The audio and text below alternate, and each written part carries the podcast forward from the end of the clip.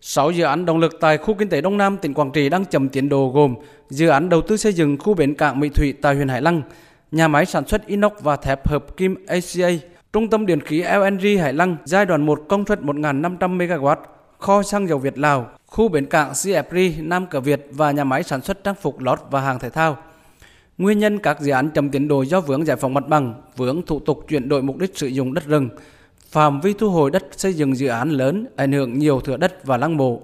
Công tác đo đạc kiểm đếm tài sản mất nhiều thời gian và gặp khó khăn. Một số dự án chưa hoàn thiện thủ tục pháp lý như báo cáo đánh giá tác động môi trường, tiền ký quỹ, thiếu năng lực tài chính vân vân.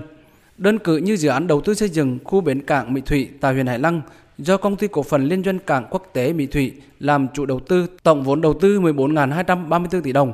Dự án rộng 685 ha, xây dựng 10 bến cảng và được phân kỳ đầu tư thành 3 giai đoạn. Dự án khởi động từ năm 2020 được kỳ vọng là động lực tạo sự lan tỏa, thu hút các dự án đầu tư vào khu kinh tế Đông Nam, nhưng đến nay chưa thi công hạng mục nào. Ủy ban nhân dân tỉnh Quảng Trị yêu cầu các sở ban ngành địa phương tập trung giải phóng mặt bằng hỗ trợ nhà đầu tư hoàn thiện các hồ sơ liên quan nhằm tăng tốc thực hiện các dự án trọng điểm.